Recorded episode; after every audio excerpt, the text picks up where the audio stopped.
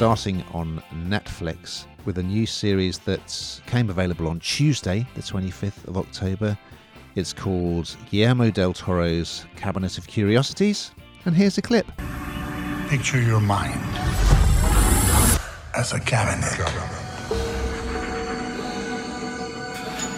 where you lock up your darkest thoughts and deepest fears. What would happen if you opened that cabinet for the world to see? We are about to find out. Eight episodes of this one.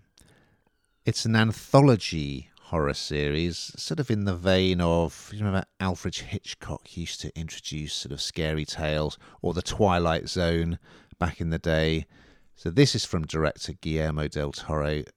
I'm a big fan of his. He's directed uh, The Shape of Water and the Hellboy films, and of course Pan's Labyrinth, which is superb.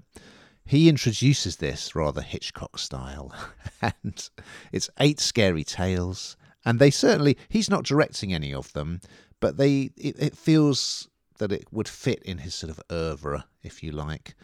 The first one, uh, which is the only one I've watched, I've, the tra- but if you watch the trailer, it looks as if the rest are fascinating as well. This is called Lot 36, and there's this guy who basically makes his money by buying up, you know, those kind of storage units, um, which no one has claimed you know, it's like that TV series, isn't it, where people bid for them. He's a bit of a curmudgeon. Anyway, he buys up this particular storage unit, and then he's shown on CCTV that the guy who used to own it, who is deceased, came every day with a bag full of we don't know what, and then he would leave and the bag would be empty, and then he would do this funny little dance uh, as he came up to the storage unit. You think, oh, okay, what's in there?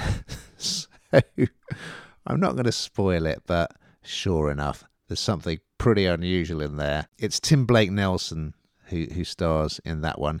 And there's a great lineup of stars for the rest of them. You've got Andrew Lincoln, the first of our two This Life connections this week, Rupert Grint from the Potter films, and F. Murray Abraham. Yeah, I really enjoyed it. It's not super scary. The first one's certainly a slow burner, but yeah, pretty creepy, well made, atmospheric. Um, I, I really enjoyed it. I thought it was great.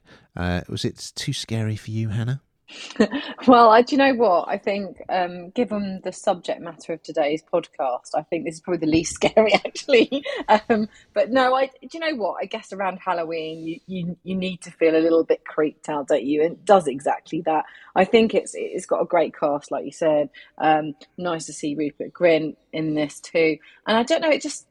I, I, think because they're sort of there's only eight episodes and you know you can kind of they're bite size I suppose it's more tolerable in a way. I think if it was one big thing, it wouldn't work as well. So yeah, I, I, it's a bit of fun, but also really it is quite creepy, but just not quite as bad as some of the stuff we're going to talk about. Absolutely, and yes, you're right because they're standalone tales. You can dip in and out as you please.